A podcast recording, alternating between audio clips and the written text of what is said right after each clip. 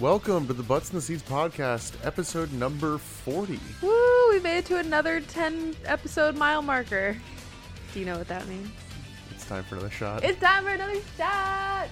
Emily, once again, has no idea what I made. I did not try to punish her on this. It's cream based. I can see that. I'm assuming there's Bailey's in it because my parents gave us a big bottle of Bailey's. There's not Bailey's. Really? No Bailey's. Oh. If you sniff it, I think it gives it away. Oh. All Oh, right. it just called me yummy. Cheers to 40. We're to over 40. the hill. Ooh, that's a good one. Nick made a cinnamon toast shot. and cheers to sirens in the background.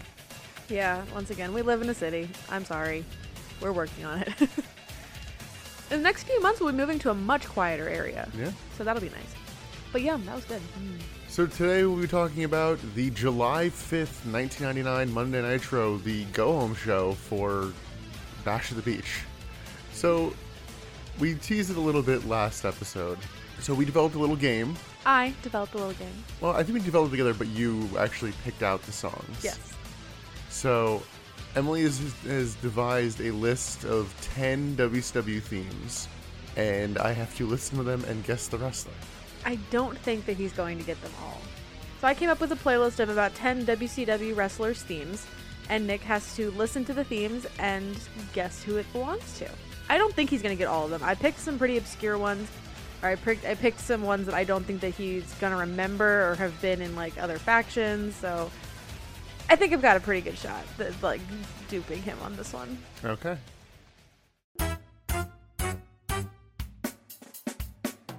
Okay, so this is an easy one to start with. this is Ernest the Cat Miller. Starting you off Which- easy. This is the crap version. How did you even find the crap version? Why do you think it took me so long to put together this playlist? Yeah, we did have to delay the start of the podcast about 30 minutes, maybe longer. But yes, this is the version that's on the network. All right, so one for one. One for one.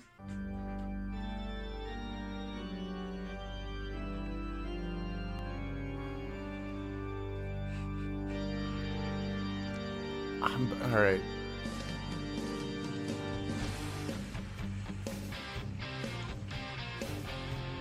Oh shit! Um. see the beginning. The beginning sounded like either Vampiro or it's a holdo. I'm gonna go. This is Canyon. Oh, shit. Okay, yes. Yeah, I, I figured that the beginning bit was a let holdover from Mortis. Yes. All right, two for two. Damn it. Okay, there's some in here that you're not going to get. All right, hold on, I gotta get out of. There we go. I didn't see it, but I just noticed the. I, I actually just noticed like the bottom had the uh, spoilers.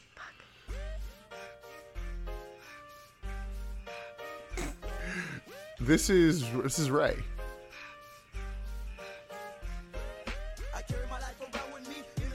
Yeah, it's Rey Mysterio. Look at the phone. I, I, I, it's Conan. I swear Ray comes out to this at one point. They come out together. So am I? Uh, do I get half points? No, because this is billed as Conan's theme. So how many? Yeah, hold on. This is Conan's ninth theme. This is the issue, man. Spanglish version. I can't believe you didn't get Conan's theme. See, now I need to look. I now I like want to like look up Rey Mysterio's theme. of, Like, what is Ray's theme? Oh my god. All right.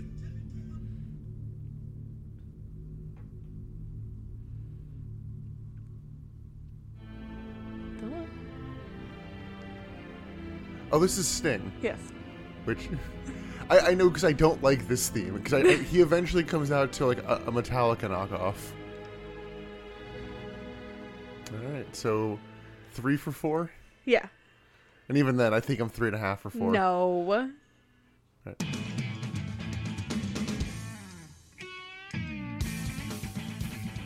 This is one I don't think you're going to get. Oh.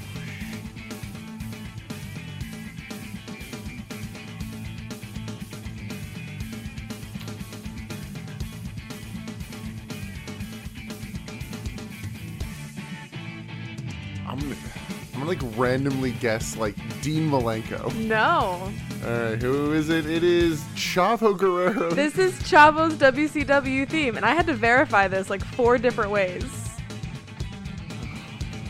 This is before Ooh Chavo. All right. Well, he doesn't, he doesn't get that in W- WCW at all. I don't know, think. but that's just what we know him with. yeah. All right. Okay.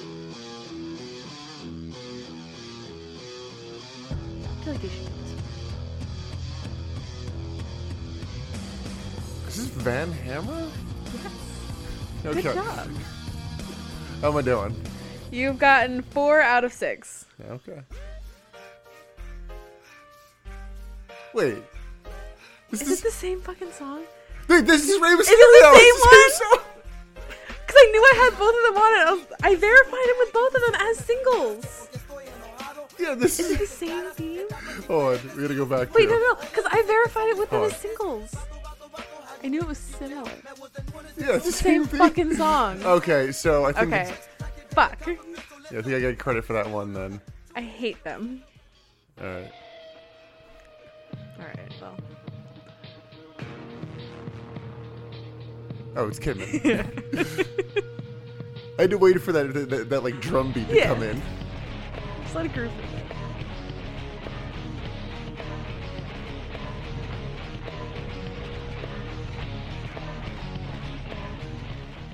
All right. Moving on.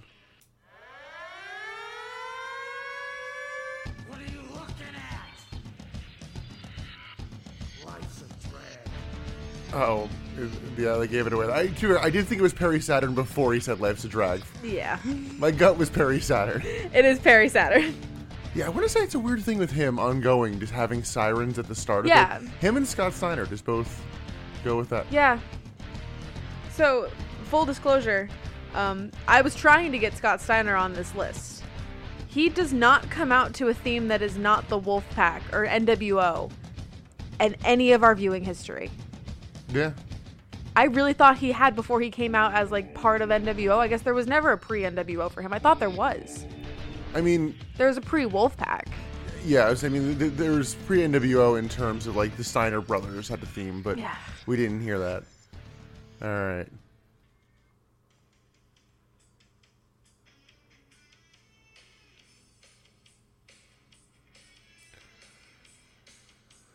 Oh, this is someone low down the card, isn't it?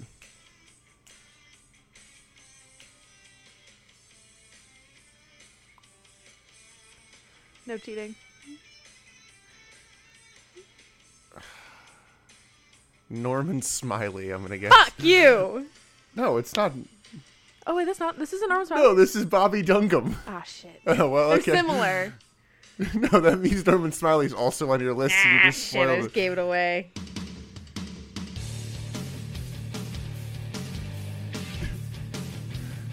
Is this Norman Smiley? I don't know anymore, probably. yes. They're similar, right? They've got like a similar rock vibe. Damn it, you're doing better at this than I thought you would. Okay, and how many do I have left? Two.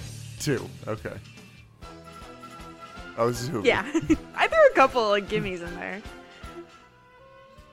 All right, and the last one.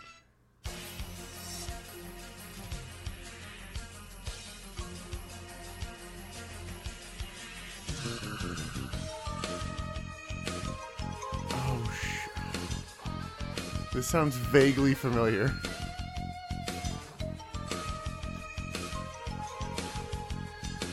I don't even know who to guess at this point. I'm guessing this is a 98 one. I don't remember.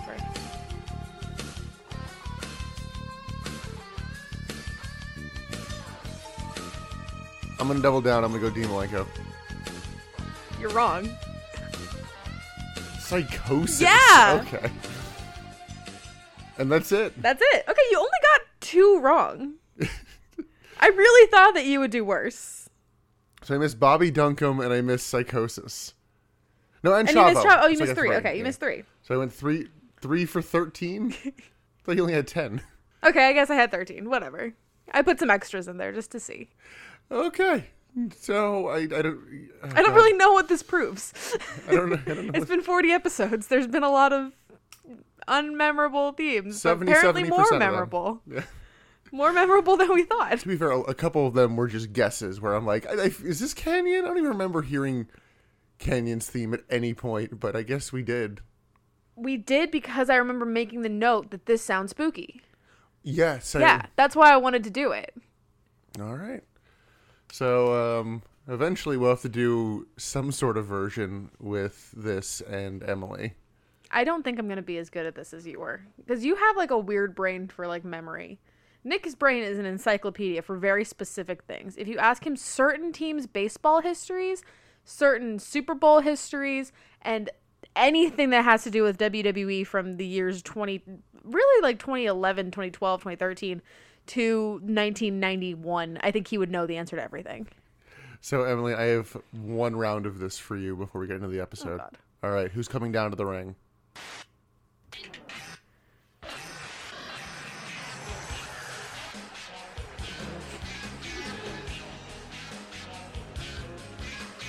For life. All right, Emily. Who is it? I don't know. It's somebody in the goddamn NWO. All right. Who's coming? Come on. Who is it? I don't know. Take a guess. Bobby Duncan Jr. He was never in the NWO. You, of all the people to guess. Vincent. Sorry, looking for Scott Norton. Brian Adams. I'm gonna remember him forever now because I forgot him so many times. No, you won't. You I remember his said- name, but I don't know what his face looked Yeah, like. we, we, I remember his name. well, you- Yeah, I remember. I'll remember his name. I cannot say that I'll remember Bobby Duncan Jr.'s name forever because I also forgot his name a lot, and I will never know what any of these men look like. It will never stick in my brain. Anyway, should we get into the episode? Did we- were we inadvertently stalling because this was a very bad episode of Okay, Nitro? so we had different takes on this episode. Nick wanted to die the whole time. I Most of the time, I didn't hate it. I, I started losing my mind while watching it. Where like I, I said I need to take a break, and then I just powered through, and I just Yeah, there was a point where Nick was like, "I need to be done after this match. I need to go take a break or watch it tomorrow." And I was like, "Okay, well, I'm I'm gonna keep watching." I think my standards are so low when it comes to this show. Like, I'm gonna quote Star- uh, Spider-Man: "Expect disappointment, you never be disappointed." I, I also worked a long day Well, yesterday, yes. and I was just like, "This is what I'm coming home to. What am I doing with my life?" you have a podcast about a failed 1990s wrestling company. What are you doing with your life? So Nitro this week is live from the Georgia Dome in Atlanta, Georgia, home of the. w- I don't know if it's bottom two. It's definitely bottom five WrestleMania. Yeah. Yeah, it's definitely down there. It's the one that's main evented by The Miz and John Cena, and so they apparently they had the stadium set up to to hold forty four thousand fans. They got about nineteen thousand paid, which was very obvious from some of the opening shots. Yeah, so when this episode started, we were like, wow, the Georgia Dome actually looks pretty full. You even like vocalized, you're like, huh, that's impressive. And then they panned the camera. Yeah, they they showed too much. They really did. They they exposed the business. I I know we keep finding things. Before we get into this, a couple things to note because we've been slacking on our ratings lately. That's a you thing, man. So last week, Raw did a 6.8 to Nitro's 3.6. This week, Raw did a 6.2 to Nitro's I'm gonna guess it went down. I'm gonna say 3.4. 3.3. Oh wow. However, last week on Raw was extremely notable for having the highest rated segment in the history of professional wrestling. Is this the This Is Your Life episode? No, WWE lies when they say Oh. that. However, it's I guess there's an argument to be made because technically this is like the overrun portion, so it only partially counts. It's like there wasn't even a head-to-head thing going against it.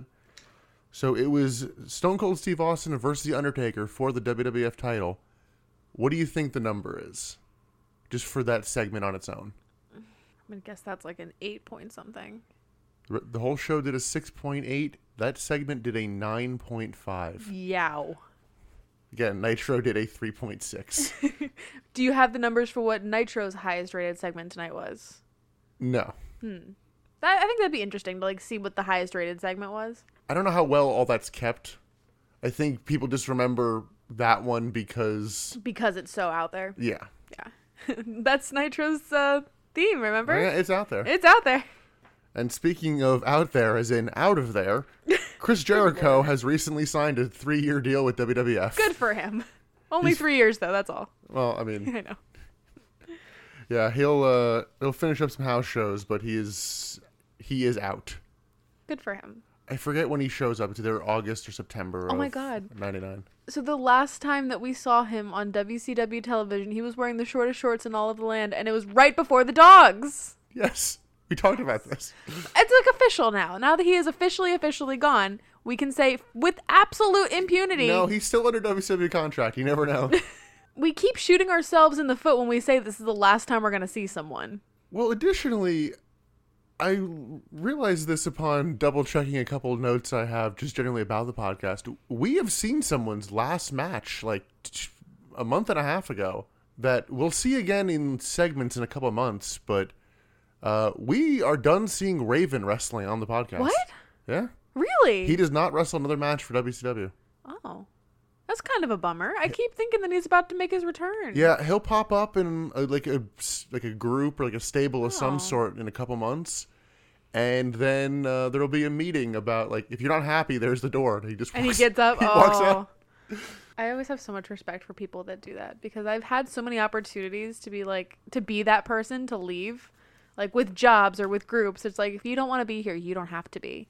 And I want to be that person, be like okay, bye, but I just I can't. So I respect that, but I'm kind of bummed. Oh, do you know why? He just wasn't happy with, with, with his booking and general politics of WCW, I mean, so that's fair. he goes back to E ECW. Good for him.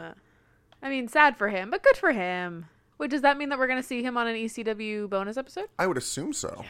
I, I don't know when he turns up there, you know, contract status, all that Yeah. jazz. But yeah, we should. I mean, we should definitely. I know we'll definitely see him again at least at WrestleMania 17, but uh, I assume we'll see him before then in E ECW. Yes. Is 17 post invasion? no, it's right before. The, that's that's where Shane buys WCW. Ah, yes. so the actual episode of Nitro, Yeah, we should really get into this 20 minutes into recording. we get the Nitro recap from last week, including the Tory stipulation, which I'm like, why did you need to throw that in there again? And then it also includes clips from Thunder. Which, Which are just gross. which are just weird to me because I'm like, it looks like they're on like a Hollywood set, like of, of, of, of, like a street, and it's like, okay, hostage negotiation. Give me the belt. I'll give you the the The girl. the girl. And then they fight in slow motion. Sting in quotes breaks a bat over Kevin Nash, and then Randy Savage gets the, the- you know the victim out of the trunk, but it's actually Tori Wilson who's like, "Hey, Ha ha ha, you thought. oh, she says something dumb too. I forget what it is." Oh, I don't know. I wasn't paying attention to the dialogue so much as like what the hell was happening. Yeah, It was weird. because because also during that, Nash is on the phone with Randy Savage, and Nash is like getting a massage from. I thought that was Tori. I think it's meant to be vague of like, oh no, George totally has been banging me, and she's leaving you. Well, that's supposed to be a message throughout this whole episode. Yeah. So that'll continue tonight. We then get the Nitro opening, followed by the Nitro Girls, which leads to the opening pyro. And I'm like, okay, cool. We're getting the We're getting opening the- bit down. Yeah, the rhythm. And during the opening pyro is when they keep panning around the arena. And I'm like, guys, stop cutting to these shots. You're making it worse. Yeah. There's one shot where they pan over the pyro, like kind of like parallel to the stage, and it's just showing just a giant empty section. It's horrible. Commentary checks in. And as teased at the end of last episode, there will be a return tonight. A really sad return. Yeah, Bret Hart will be here. And he'll just kind of speak his mind. Which is nice, but it's still just a real bummer. Yeah, we'll talk about that more when we get to that segment because I think both of us have a fair amount of feelings on that. Yeah. Yeah. So let's go to our first match. We have two people who were included in our quiz earlier That's Juventud Guerrera versus Chavo Guerrero, which I just called them Juve and Chavo. I was not trying Yeah. for the Guerrera Guerrero thing. Yeah. I did think that when they came out, the Guerrero versus Guerrera. So Chavo slips on the ramp on the way out, but it kind of looked intentional, like he was mocking Juve for slipping the other week. But when Hoovy comes down, he like kind of looks at the ramp like I'm not you're not getting me this week, Not ramp. today. so in retaliation, Juve mocks Pepe. Which I would like to do an in memoriam of Pepe real quick. While I was skimming through old nitros trying to find like I had to verify the um the themes. And I don't know what stroke of luck found me, but when I was looking, I think I was like I was looking for Norman Smiley. I stopped Peacock at the perfect moment of Chavo at the top of the ramp, arms outstretched with Pepe in one hand, and he's just so happy and living his best life. I'm like, oh, it's Pepe. I wanted to call you in, but I was like, this will be a spoiler. oh, I miss Pepe. So Hoovy goes for a 10 punch spot, but Chavo drops him throat first onto the ropes. Throat first. Hoovy then hits a missile drop kick and signals for the Hoovy driver, and Chavo counters and just bails to the outside. I think both of us thought, like, oh, this could be a quick match, okay. I mean, it was just weird how quick he called for his finisher. Hoovy misses a baseball slide, and Chavo gains control. Chavo then locks in the gory special and then drops Hoovy face first onto the mat. Chavo goes for a flying nothing into Hoovy's feet, and I'm like, you're a cruiserweight, you should have moves. Yeah, exactly. This was a disappointment for a cruiserweight match. They trade power bomb attempts, and I really thought Hoovy was going to do Billy Kidman's thing again. No, Hoovy cannot jab at Pepe and steal Billy Kimmon's spot in the same match. Absolutely not. Will not have it. So on Hoovy's attempt, Chavo counters it into a real sloppy Hurricane Rana, and it just gets messy for about a minute and a half there. Like I'm like, ooh, this just slow it da- back down, guys. Take a breather. Yeah. Re reconnect. Regroup.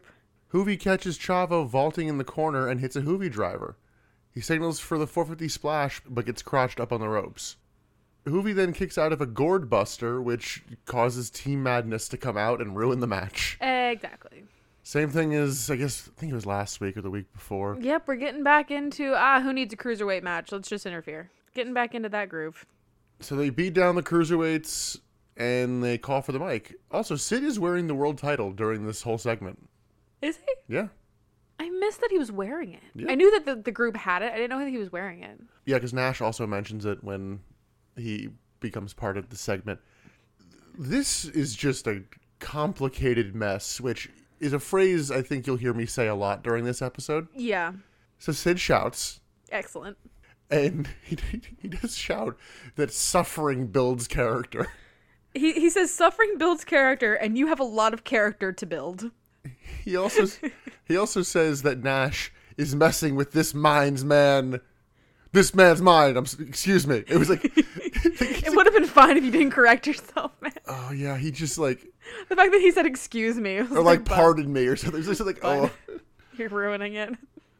So Kevin Nash then appears on like the television screens in the arena because you can actually see him like up in the Mm-hmm. rafters, but it doesn't actually cut to him on like our screens for And the- a little while. And the audio in the arena doesn't seem to pop in.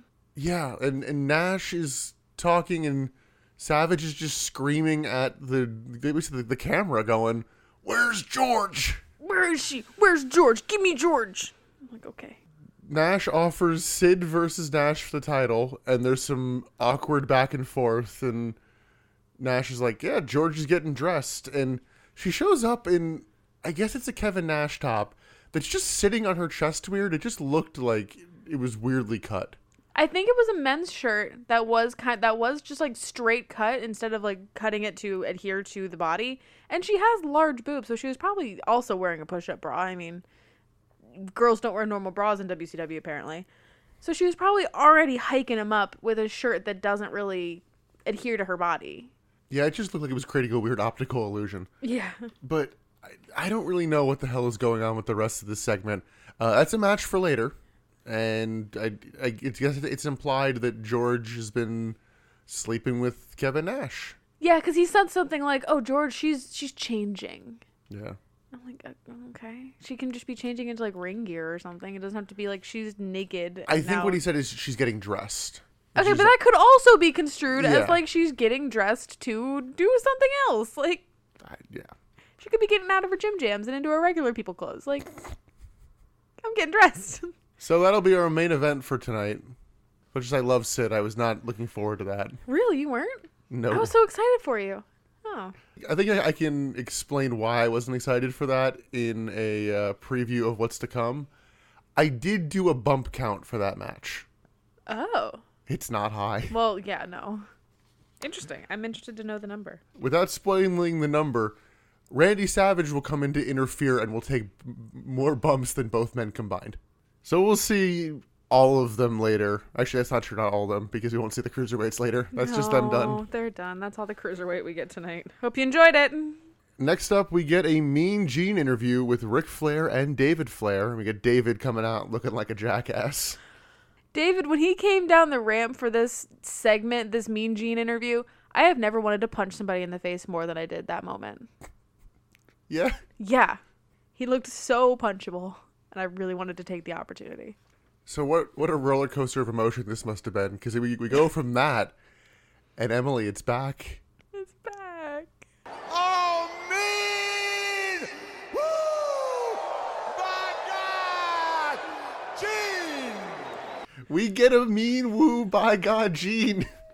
I was so happy, but so sad, but so happy. It really was a roller coaster. We haven't gotten a mean Moo by God Gene in so long. I think like the last one we got might have been Hogan's. I don't know. I can't. It's I been a cannot while. think of one. It's been months. So Flair says he's gonna make something happen. Okay, Cool. you're the president. You should do that. He then says that Big Papa Pump doesn't have time to be here. So he strips Steiner of the U.S. title and just gives it to David Flair. Yeah. What? his excuse is basically David won by DQ last week, so that's why he gets to be U.S. champion. no, that's not how that works. Also, why are we just stripping Scott Steiner of this? I understand that he's injured, but like, this just seemed very abrupt. In wrestling, you're supposed to defend the title once every 30 days. Okay, then say that stipulation. Don't just be like, ah, he doesn't have time to be here, so fuck him. Like, Yeah. it felt really abrupt and more of like a power move than like a play by the rules move. yeah, it definitely cut, kind of rode that line. It didn't help it. They were trying to make Scott Steiner seem real cool with, like, oh, he's just, you know, he's out there banging whores. No, he busted his knee, right?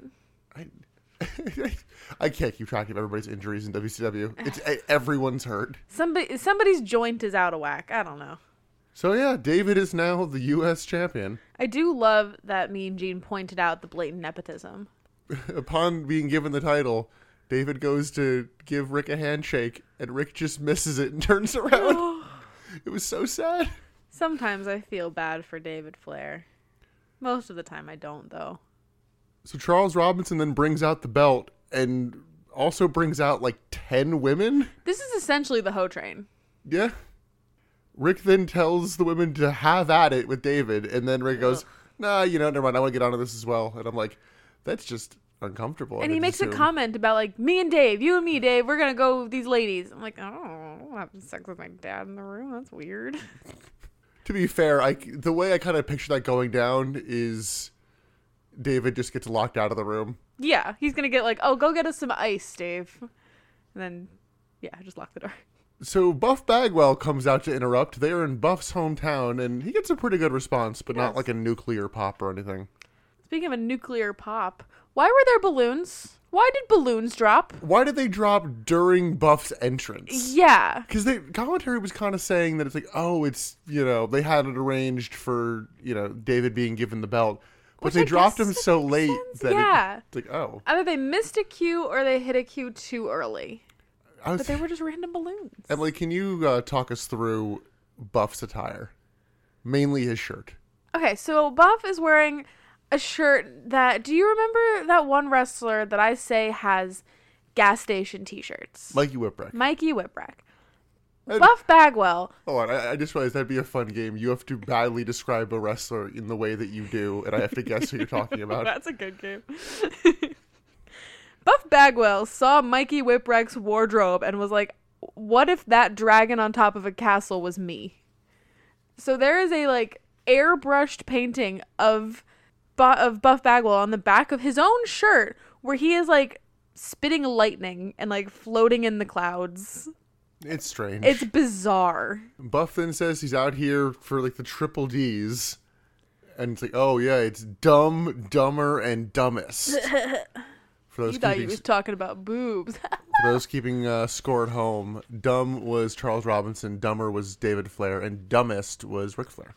So Buff then challenges David to a U.S. title match, and after some sloppy back and forth, Rick makes the match. Buff then says, play my music because I dance so much better when it plays, and they don't play They his don't play music. his music. It's really awkward. He just walks away to silence. And then there's just a little bit more banter, and I just wrote, "What is this Nitro?" This Nitro doesn't know what it is. But again, not hating it yet. It's chaotic, and you know I love a chaotic episode. We go from that to a Kevin Nash hype package, and then um, somebody we haven't seen in like three months, it's Vampiro, versus Rick Steiner for the TV title. This was such a squash match. Why is Vampiro getting a TV title shot? Good Who question. knows?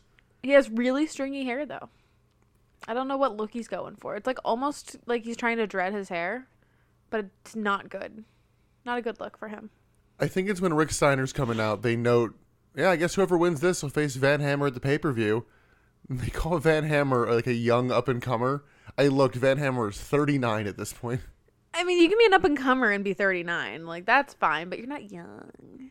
Rick then grabs a mic, doesn't say much or anything, does his if you don't like me, bite me kind of thing. Uh, he works over Vampiro, hits a Steiner Bulldog, and then locks in a weird submission hold. But, Like both of us kind of couldn't find the pressure point on it. Yeah, because he, he did the Snyder Bulldog, like you said, and then he, like, grabs his arm from behind, but nothing else on him, and, like, pulls his arm, but not in, like, a weird direction or at a weird angle. Yeah, and I guess we should also note it's like it's it's also we can't find the pressure point, and it's not aesthetically pleasing to make up for it. No, that's true. So it's like okay, What's the point of this? Rick wins after uh, Vampiro taps out. I was right. It was a squash match. Yeah. Vampiro had a really like nice match. I want to say it was against like Hoovy or something. And it just just vanished and he's back and I know he'll stick around, but yeah, this was just weird. I thought this was going to be a you know, decently length match and it's like nope, Oh no, this was like what a minute and a half maybe. maybe longer, but it it might as well have It been. was real quick. So yeah, you, you looking forward to Rick Steiner versus Van Hammer? No. Sorry, no.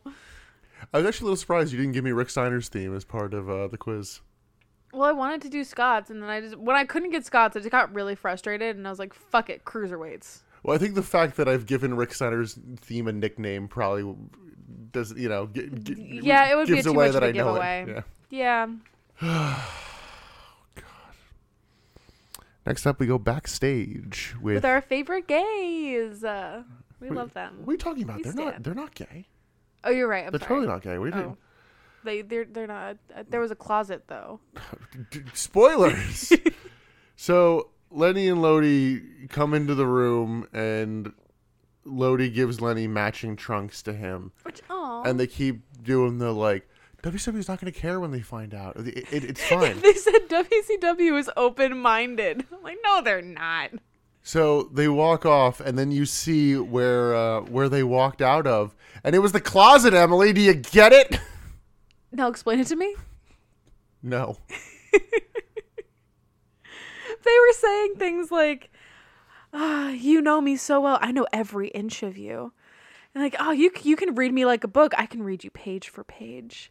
It's so weird, especially cuz we know that they're not going to be gay in Yeah. storyline. It's just it, it's the, f- the the false raunchiness of it, and just the lazy writing that I'm like, you know what? If you're gonna be lazy, just be be direct. I, all right. A, any f- further guesses on on what it is gonna be? Because I last week I guessed it's gonna be that they're like Canadian or We're something. Canadian. Um we're a tag team cuz they haven't actually wrestled as a tag team yet. Um what if there was a weird one that was like we're related? Like they wouldn't be the only ones in WCW that are. There's a couple of dumb things that it could be. I was gonna say I don't know whether I would actually give this story kudos if they actually did say they were gay or not, because.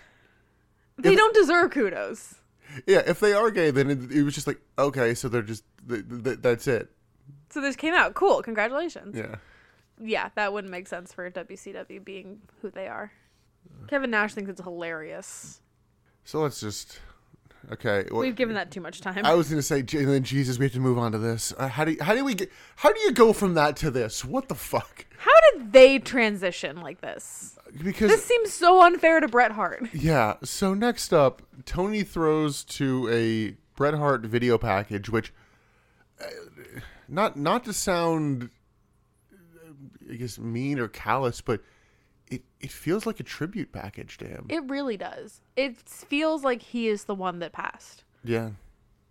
It it's they like it's very downtrodden and it, it does make it sound like Brett might retire. Yeah. And this prompts uh, Bret Hart to come out to the ring in just regular street clothes. I mean, did you really expect him to have a match? No, no. I mean, one, they didn't really advertise him, but two, they they were just saying like, it's gonna be Brett. And Yeah. I think the fact that I kind of knew about this just because of the book we read, my expectations were a little bit different than, you know, maybe the audiences. Yeah. But yeah, this is just a strange segment of it does not feel like Bret Hart was ready to be out here.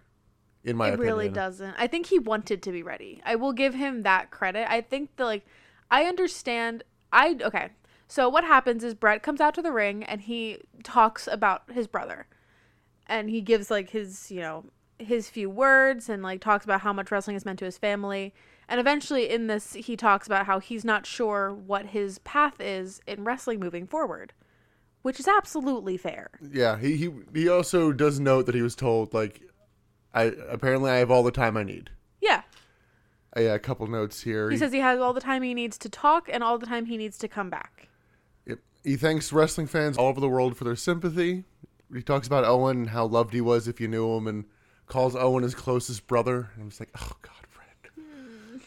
Yeah, he, he notes that he thought he'd be ready to talk by now. He's like, eh, I'm not entirely sure. And I'm like, it, it kind It of, feels like you're not. yeah, it shows. It's like, So I understand why Brett wanted to do this in front of a live crowd because that's what he does. That's what he knows. He knows wrestling crowds. and that's where Bischoff he asked feels him to comfortable. come back and do this for what it's worth. I believe that, but I also believe that like the Hart Foundation, the Hart family thrive in front of a crowd. So he, maybe that's where he felt comfortable. That's where he felt like he belonged when having these conversations in front of a camera crew backstage might have felt wrong. However, I think it does take away from the like the severity of the situation when you have people like hooting and hollering every time you see like every time Brett like looks down, you have a crowd going woo. Or there was one fucker in the audience when Brett was like kind of taking a moment to gather himself, and some guy in the audience goes, "Hurry up, Oh, I didn't hear that. you piece of shit! Get absolutely fucked." Anyway, it just it felt wrong.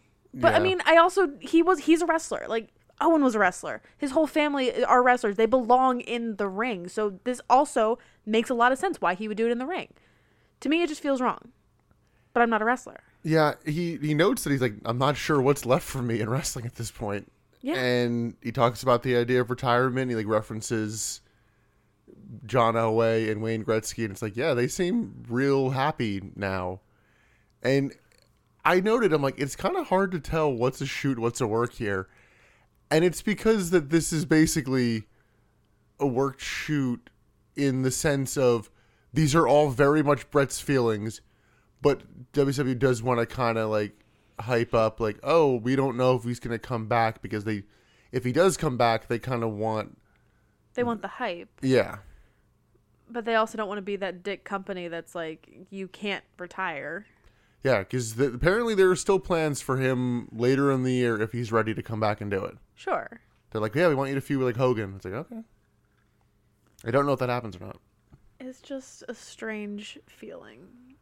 I it got me. I thought this was all a shoot. I really I took him at his word. It came off very earnest. Like I Yeah. thought that he was truly like, I don't know if I'm gonna retire. I might.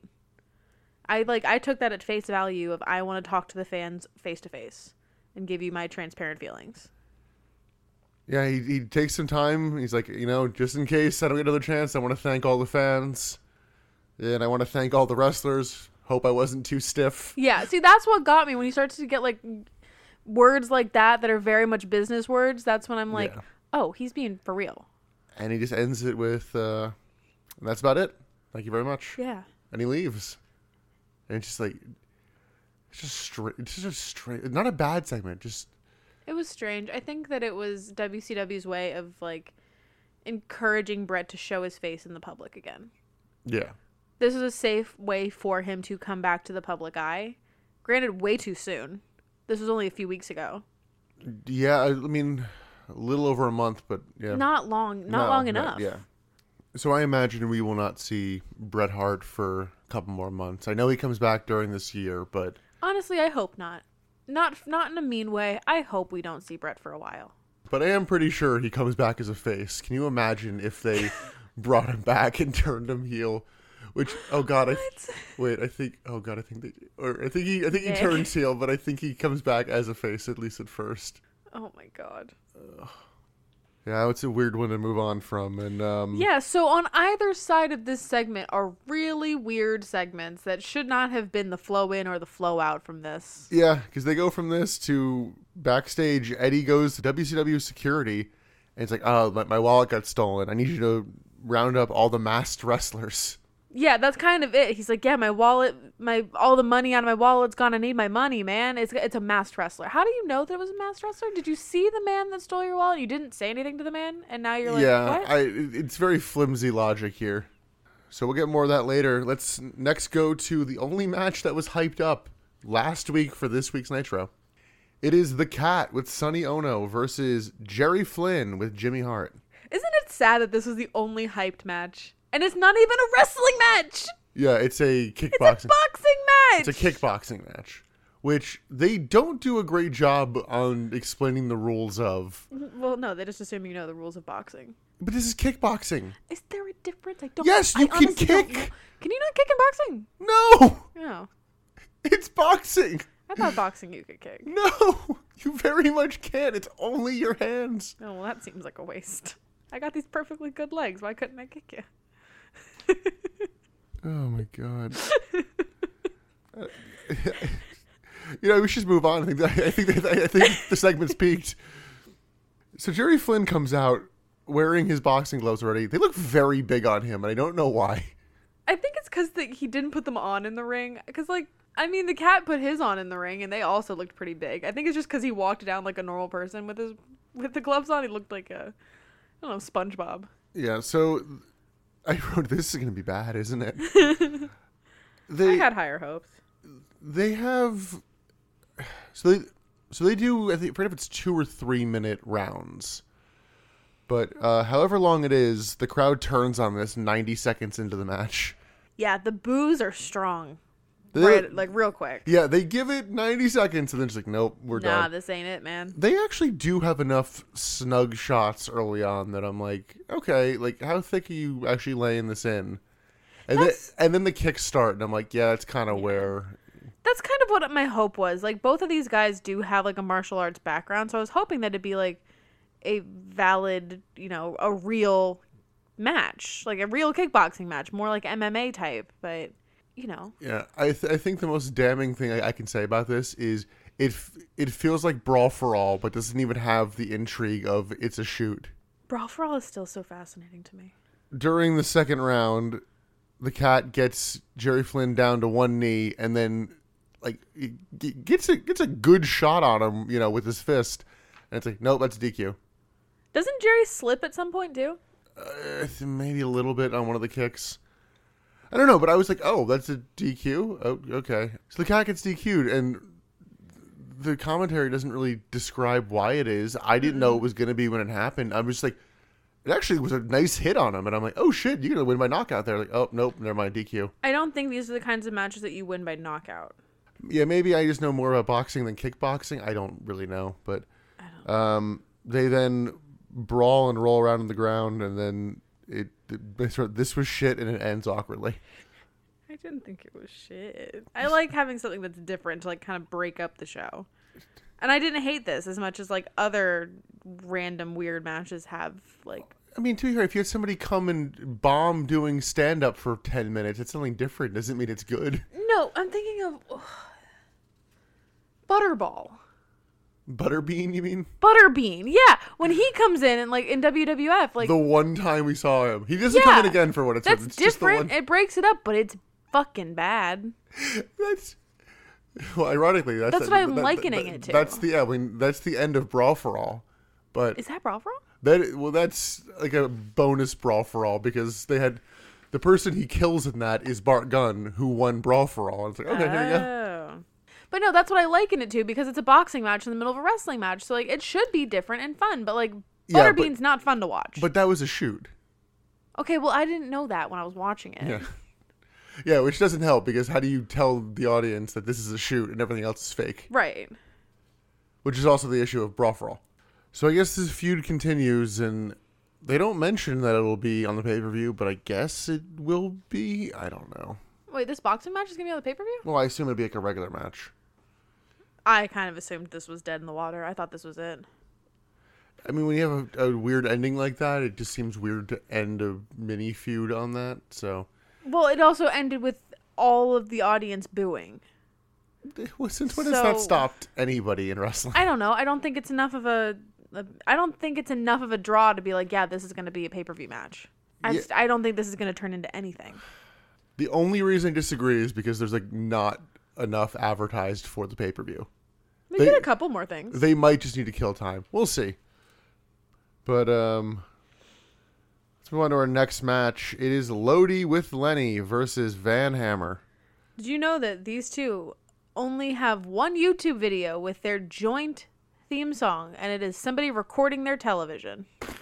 So v- match starts, Van Hammer beats down Lodi, and I literally asked, Are they trying to lose the crowd? well, yeah, because they haven't gotten like I think when we started this match, you were like, oh, I'm sure this will bring him back, because that my last match clearly lost them. Yeah. So This isn't gonna get him back. let's just do a little recap on, on you know the live crowd what they've gotten they've gotten you know the nitro girls opening kind of pyro Woo titties. then they had a match that abruptly ended and then had an awkward back and forth promo with somebody who was backstage then they had david flair being awarded the us title and i guess they got buff so that's something Yeah. um, squash match Yeah. depressing Bret Hart segment, bad kickboxing match, and then squash match. Listen, I imagine the concession stands sales are through the roof. Beer sales couldn't have been higher. We do get a nice Brett's rope Beal from Van Hammer. Do They, you actually have notes on this match? yeah, they try to do a spot where Lenny pulls down the ropes when Van Hammer runs into them, but they screw up the timing and it looks real bad. Lodi gets the advantage and actually hits a Hurricane Rana. And he tries for it again, but then gets dropped face first on the top rope. We then get a stalling superplex to Lenny with the ref distracted. Cobra clutch slam to Lodi, and Van Hammer wins. So this was essentially a handicap match because Lenny was in this match a lot. Yeah. I did get really annoyed in this match with the DQ thing. Oh, So there's a point in this match. I don't even remember what moves are happening, whatever, but Lenny is thrown into the ring. He's kind of like unconscious on his back. I like- think it was after the superplex. maybe. He's just laying on his back very openly in the middle of the ring. The ref, Nick Patrick, is on the rope, stares at Lenny, and is just like, yeah, all right. I, th- I think at a certain point, I chalked that up to Nick Patrick knows, like, okay, this match is about to be over. J- Just, Yeah. just look. If I if I make it a DQ, we might have to do this match again. just just pin him, okay? But like, I also know that you've told me there is a rule that's like, if the ref does not see physical interference, like if the ref does not see someone get getting getting into the ring and hitting the opponent, then it is not a DQ. You've told me that before. Yeah. And vice versa, if the if the um, opposer does not hit the interferer, I don't know, then it's not a DQ.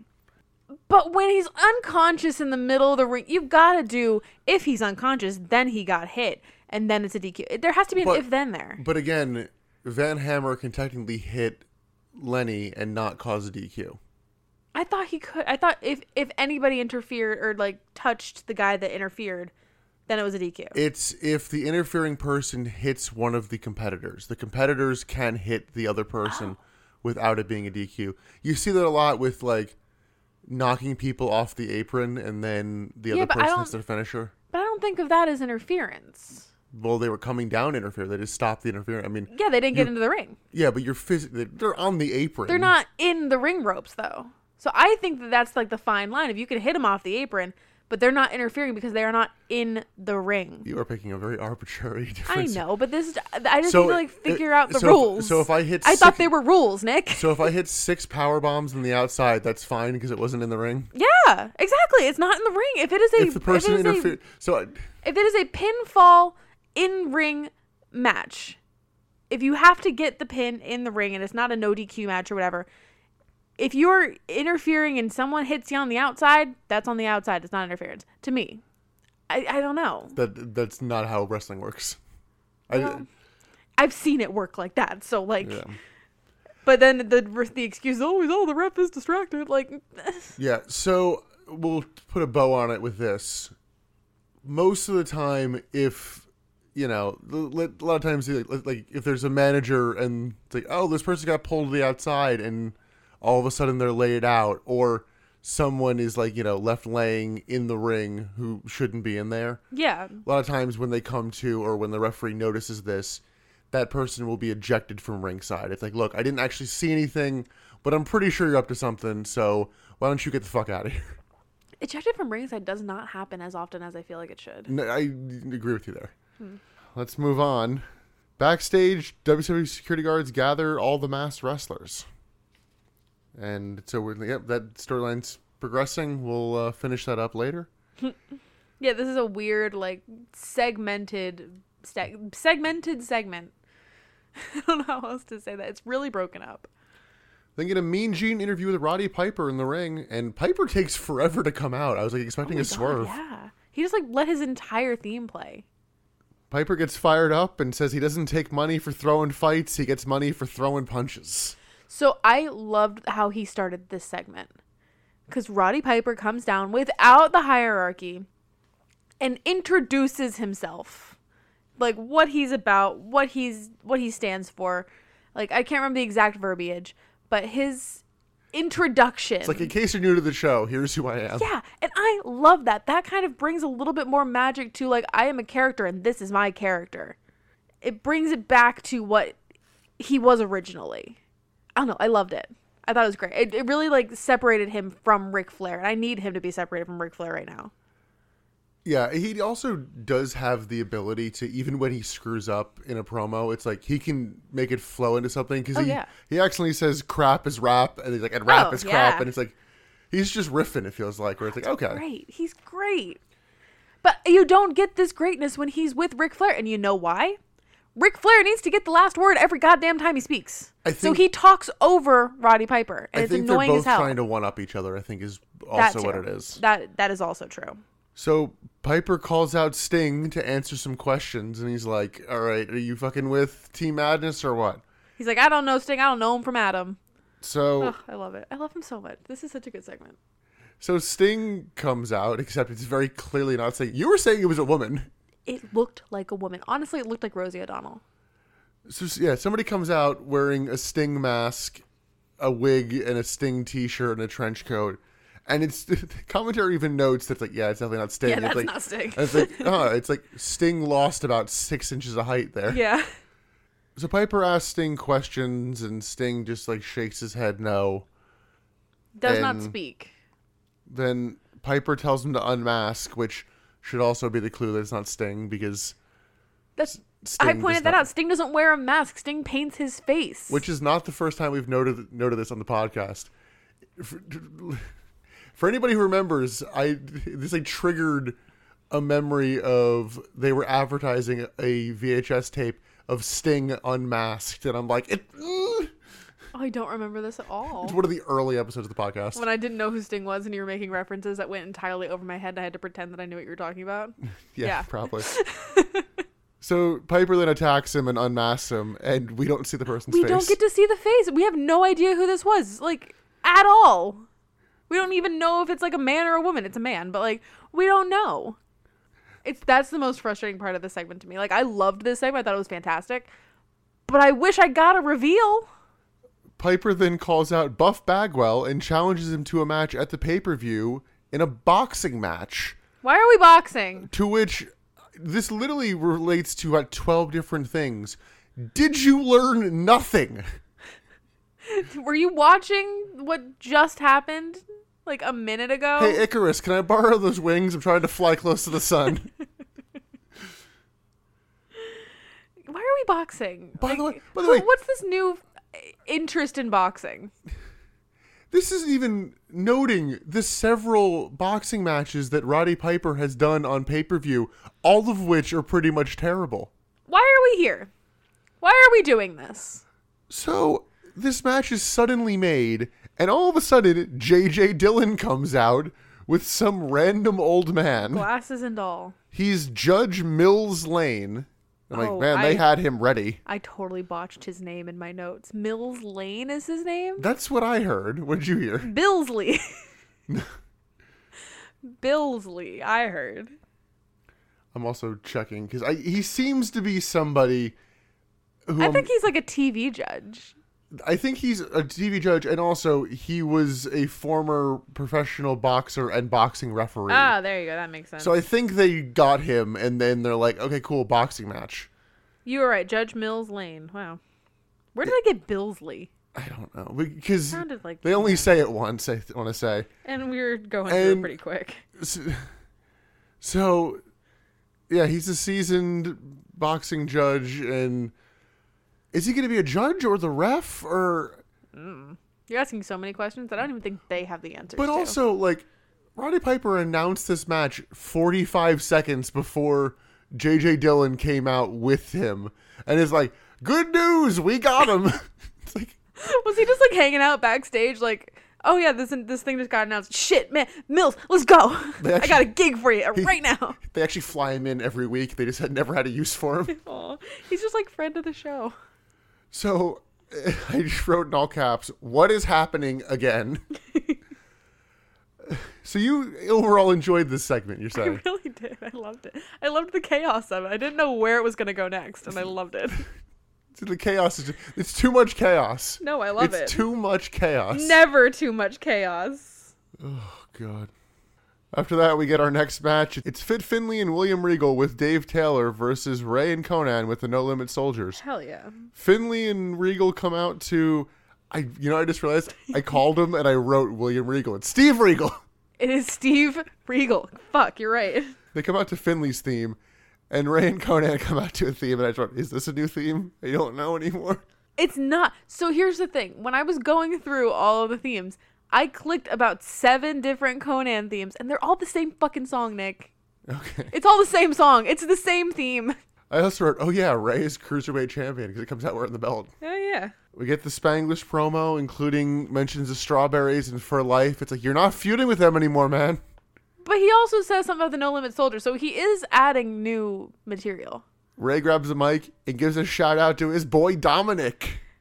Which isn't that a breach of contract? Shut the fuck. You can't shout out WWE stars on WCW. Put that boy on a pole right now. Oh yeah, that's not even his boy. That's Eddie yeah. Guerrero's boy. he does end the promo with a hootie hoo. hooty hoo! It's like his hooty hoos just get a little more desperate every week too. I love it. So the match starts and the heels work over Ray with big power moves and double team submissions that look pretty sore. but- do. Um, Regal like winds up to flex the guns, and I'm like, oh, you treasure. Regal is an absolute gem of a man, and I don't think we ever fully appreciated how wonderful he is. Conan tags in, cleans house, get a Bronco Buster from Ray, and then the West Texas Rednecks come in, and it's DQ. Whoa. So the West Texas Rednecks and the Heels beat down the No Limit Soldiers, and uh, that's just it. It just segment just kind of like ends abruptly. Like, oh, okay. Yeah, just in case you had hoped that the rap is craps would not be part of this episode. No, they're here. I don't think I've asked thoughts on the match or thoughts on the segment for any of these. You have not, because I don't think I think I've told you my thoughts on everything. Well, I think I'm doing it worth, unprompted. It's not even worth the thoughts because Yeah, it's just but if I have thoughts, I tell them. Yeah, it it doesn't need to be prompted always. again, are they trying to kill this crowd?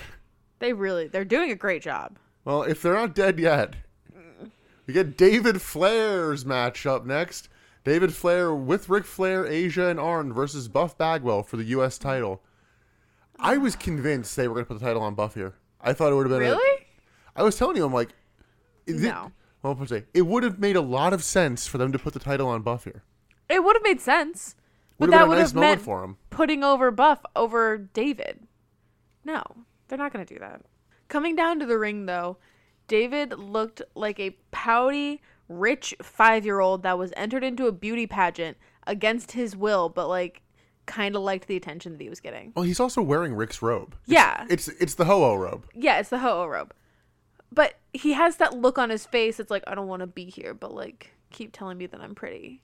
As much Very toddlers and tiaras. as, as much as I thought Buff was going to win, I did write I've never rooted for a non-finish so much before. You wanted this to be a non finish? My God. I didn't want either of these men to actually win. We've already had what three non finishes in well, this episode? well, I wrote it I'm like who am I who do I root for? Like me personally because I'm like I don't want to root for Buff. I don't want to root for fucking David Flair. Nick, haven't you given your MVP to Buff at this point? No. No, never. Never. I thought you had. I No. thought you like turned the tables on us. No. There may come a day. It's not this day. I've given mine to Buff before. I, I, I think I'm more likely to give it to Judy Bagwell whenever she gets on that forklift rather than Buff. Do you think she took the same certification class that you did? She wouldn't have had to because she was not driving it. She was just perched upon it. Fair. I know you, I, I know you haven't seen it, but that is what I keep asking questions, thinking I'm going to get more clues, and I just have more questions. match starts. Buff laughs at David and then flexes. Buff beats down David and taunts Rick. David hits a low blow, but Charles Robinson's the ref, and I'm like, okay, well, I literally had to Yeah. ask. I'm like, who is? Okay, it's, it's him. Yeah, you were like, "Oh, that's a DQ," and I'm like, "Nick, look at the ref." we like very shortly thereafter get a blockbuster to David, but Robinson's shoulder suddenly locks up after a two count, Which I so do he can't love. he can't count the pin. I loved that cell too. One, two, ah, mm, I tweaked something there. Ah, I can't do it. So Buff then goes for a figure four, but Rick and Arn then come interfere, and in a weird spot, when Rick goes to grab Buff, Buff gets Rick in like a inside cradle pin position. It's like you know that's not like a move to knock someone out, right? That's not a move, period. No, like it, it's a it's a mo- it's a move or it's I don't know how to describe it. It is a wrestling move, but it, it's not like a slam or anything.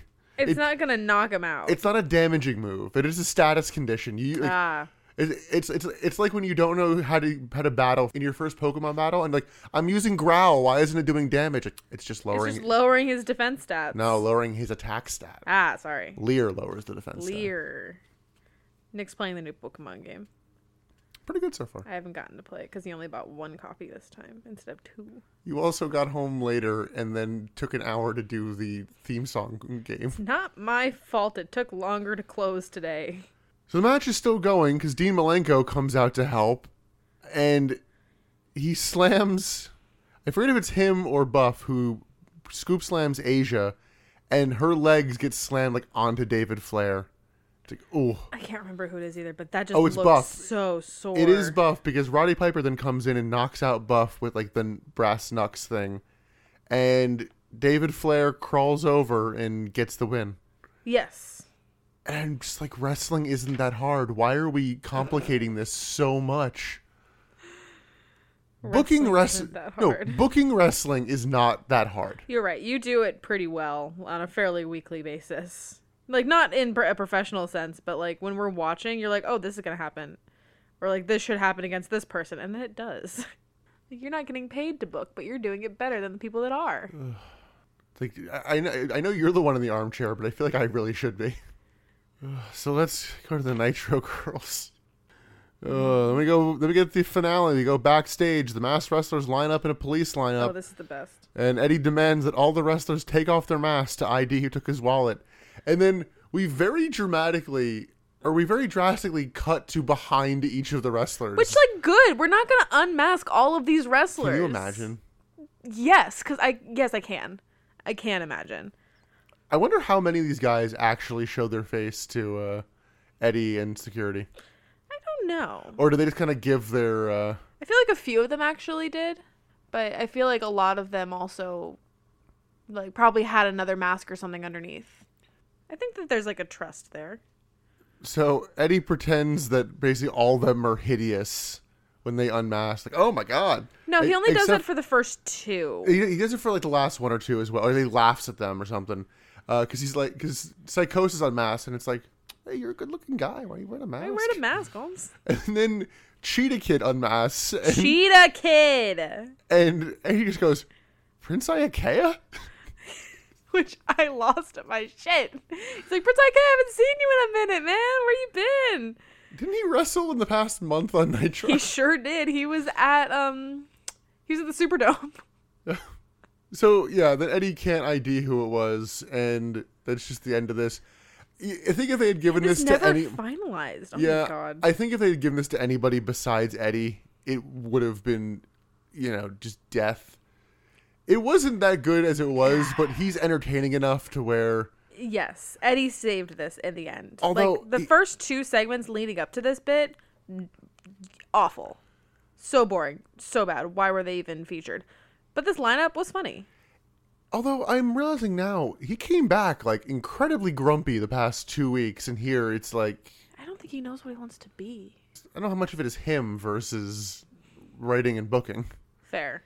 Yeah, I don't know. Cause you- you're right. Cause he came back really solemn when he was on um when he was on commentary, and then he had that match with Hoovy where he was really angry, and then he's just like he beat up somebody else like out of oh who did he beat up? That was just like I'm too good for this match.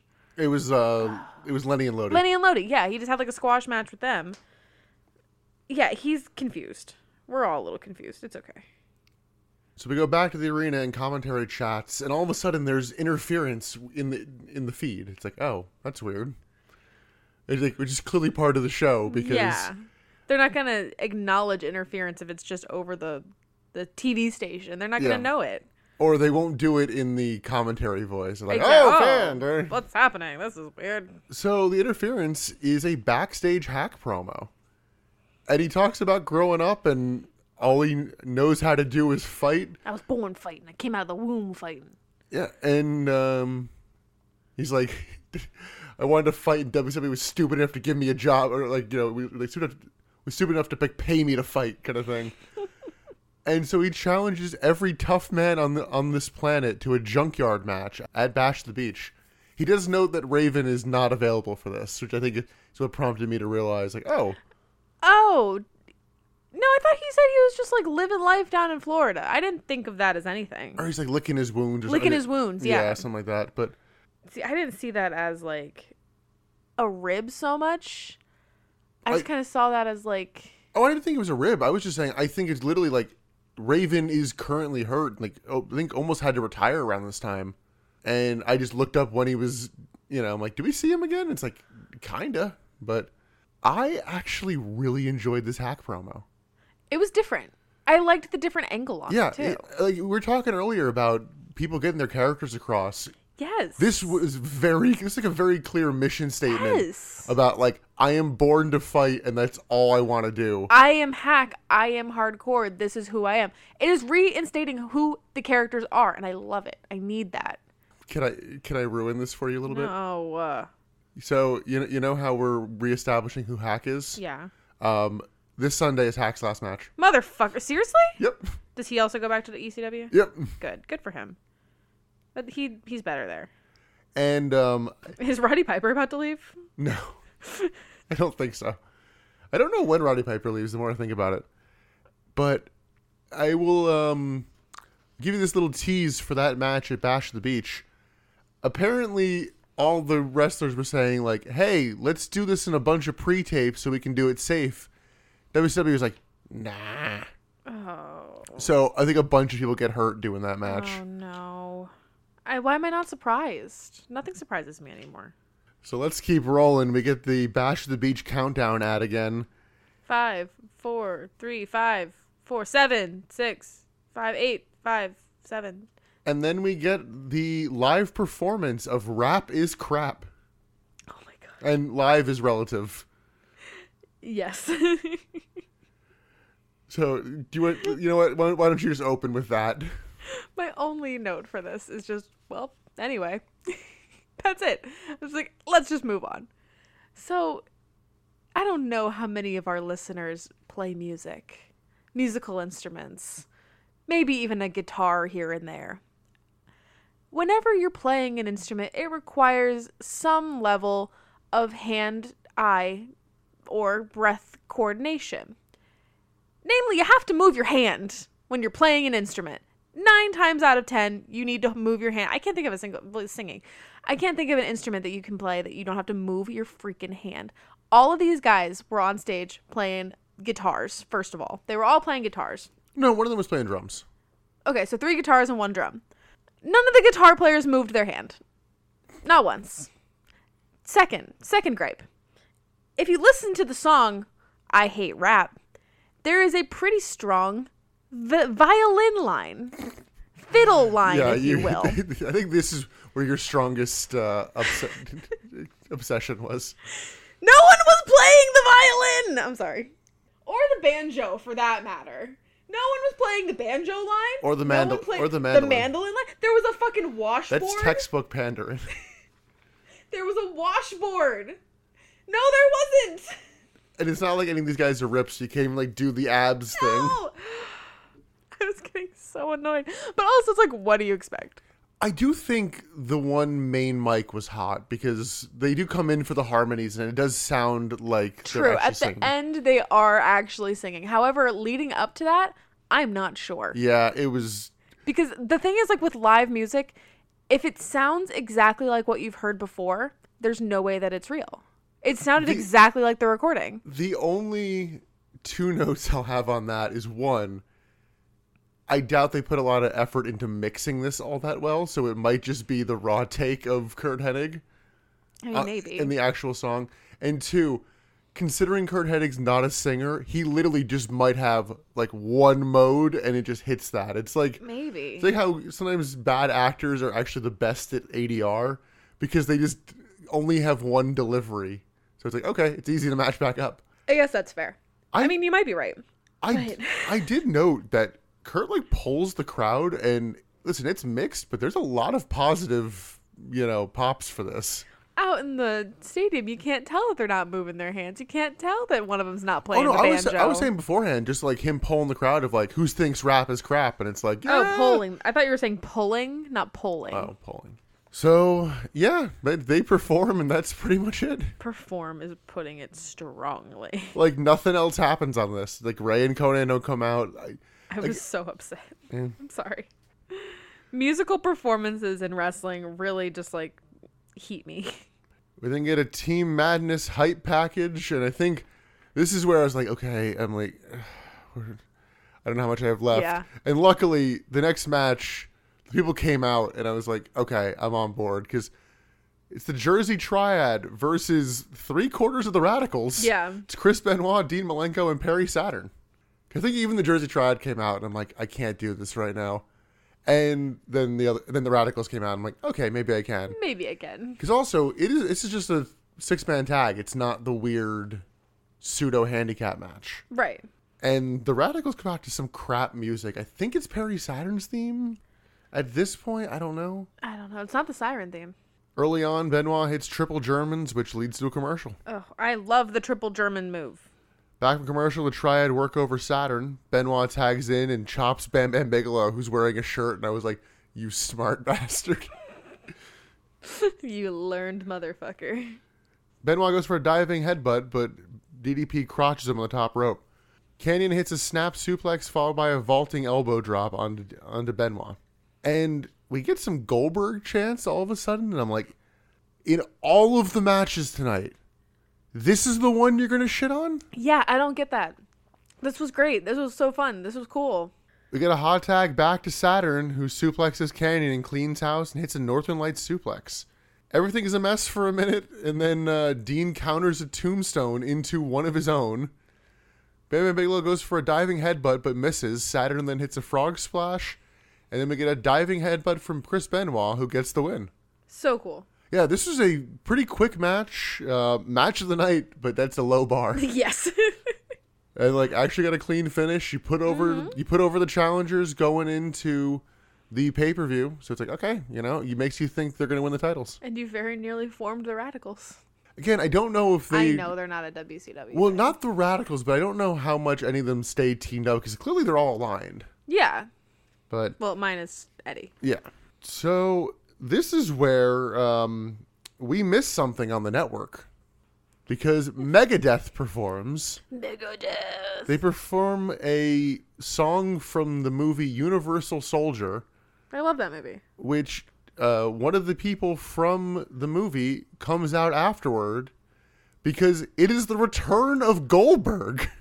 So you told me that this was gonna happen, or you told me that like something like this was gonna happen. So when the Goldberg chant started, I was like, was that the cut segment? Did we see Goldberg? No, it's here. Yeah, wild. It was a terrible performance. Let me just throw that out there. Oh, yeah. again, terrible performance. But the ending also did not feel earned. Of Goldberg coming out, it felt really random. Well, also, I was reading something. It's pointed out that there's probably a lot of people who didn't see Goldberg return because they went, "Oh, Megadeth's performing," and changed Turn the it channel. off. Yeah, seriously. yeah. Because who cares about Megadeth? What's their biggest hit? Check out their Spotify. Megadeth's biggest song is called "Symphony of Destruction," which has 177 million streams. All right, listeners, we can beat that. So yeah, Goldberg's back. I doubt he'll be at Bash of the Beach, but uh, you never know. It's not like they set him up for anything, but we'll see. I don't. Th- I don't have high hopes. I mean, hon- honestly, just have just have like Ernest Miller come out. And, uh, hold on, actually, he's, he's in a segment. Hold on, who? Um, I don't really know who you have, but just have somebody come out, talk shit to the crowd, and have Goldberg come out and kill him in a match. Ernest has been doing a good job of talking shit. But uh, let's go to the main event, and it's Michael Buffer time Woo! for Sid Vicious versus Kevin Nash for the WCW title. Sid comes out to no music again, but is still wearing the title. And um, I have basically no notes for this match other than okay, how many how many bumps before the non finish? Okay, I'm gonna say two. So the real number is three, but there's an asterisk on that. So I was gonna guess three, but then you said it was low. Okay. Randy Savage is one of the bumps. Yeah. And one of them is off a like big boot, so it's just kind of falling. It's not, It's not a, a really move. a bump. yeah. Other than that, there is one side slam to Sid. So it's really like two and a half bumps. I'd call it one. Granted, this only goes like four minutes, but before the match, Nash tells Savage and the Broads to get out of here the if broads. if Savage wants to see George again. And I'm like, Jesus. During the actual match, we get big Goldberg chance, and I'm like, okay, okay, that's this is fair. valid. Yeah. Savage interferes, but the ref is fine with it, I guess. Savage pulls the ref in the way and he gets hit and goes down. Sting then comes out. Quote unquote. This one at least looks more passable. It does. Doesn't look like Rosie O'Donnell. I'll give him that. And attacks Nash with Sid and Savage. Then the real Sting comes out, fights off all three men. Nash doesn't realize that it's a different Sting, so he powerbombs Sting because, of course, he does. Because it's the most obvious thing you could do. Yeah. Nash then grabs a mic and heads towards the back. He says, What's left of George is in the dressing room. which scared me because I'm like, did you just go all axe murderer on George? Are there, are we gonna like find her fingers? Then everyone heads backstage real slowly. Yeah, Like it holds for a while. And apparently it held for a while because Nitro will go off the air about three minutes early. really. Yep. Why? They just didn't have enough stuff and. So Randy Savage goes backstage, and um, for those Botchamania fans, this is the episode for the original "Send for the Man" clip. Uh, I think I realize why he stopped using it. I forget if Matthews actually said he stopped using it for this reason, but I have a feeling if he hasn't said it, this might be why. Of um, Savage walks in and like flip, like kind of flips a table, which makes Tori Wilson corpse, who is just kind of standing there talking with Gorgeous George, and Savage who s- sees Tori Wilson and slaps her, Ugh. See, I didn't see the slap. but he then like kind of like almost like rips George's shirt and like throws her Yeah. around a corner and like kind of like off screen kicks her, and it's like it's just So uncomfortable. That's what really confused me because up to the up to this point in the episode, I thought that Randy Savage had like actual concern about like where George was. Like, I- is she hurt? Is she you know, is she okay? I thought that he worried about her, but then after seeing this and he's just like throwing her around and ripping her shirt off, I'm like, oh, you're just abusive. You're just controlling. yeah, It it really like I- put a bad taste. Yeah, I, in my re- I mouth. really went from um, oh, it's send for the man thing to oh, Oh. like oh, okay. And you, you told me like, oh yeah, Tori Corpsed there. I thought she was in character because she's been hanging out with Kevin Nash, who is inherently smarmy and just kind of like laughs everything off. So I thought that she was doing that when he flipped the table. Like, oh wow, you're really gonna Well, flip a table. She also Like, keeps laughing after she gets slapped. I think it's just out of shock of just like I didn't see the slap. I saw him do like a got your nose sort of He- thing he- on he her. slaps But her. okay, I'll take your word for it. I mean, it's a it's a you know, it's not like a full wind up, Yeah, but yeah, it's yeah. still you know. It's enough. It gets the point across. It's dir- it's it's not cool. It's really uncomfy. Yeah, I mean, i it's a mix of. I think if it was just the Tory stuff, I think the segment, you know, might would have been able to li- Okay. live on. But yeah, the George stuff of just like the Also, like I'm gonna- just gonna go around this corner and you know beat the, shit out of my line. Oh, "Oh um, uh, um, Oh, Oh, Um,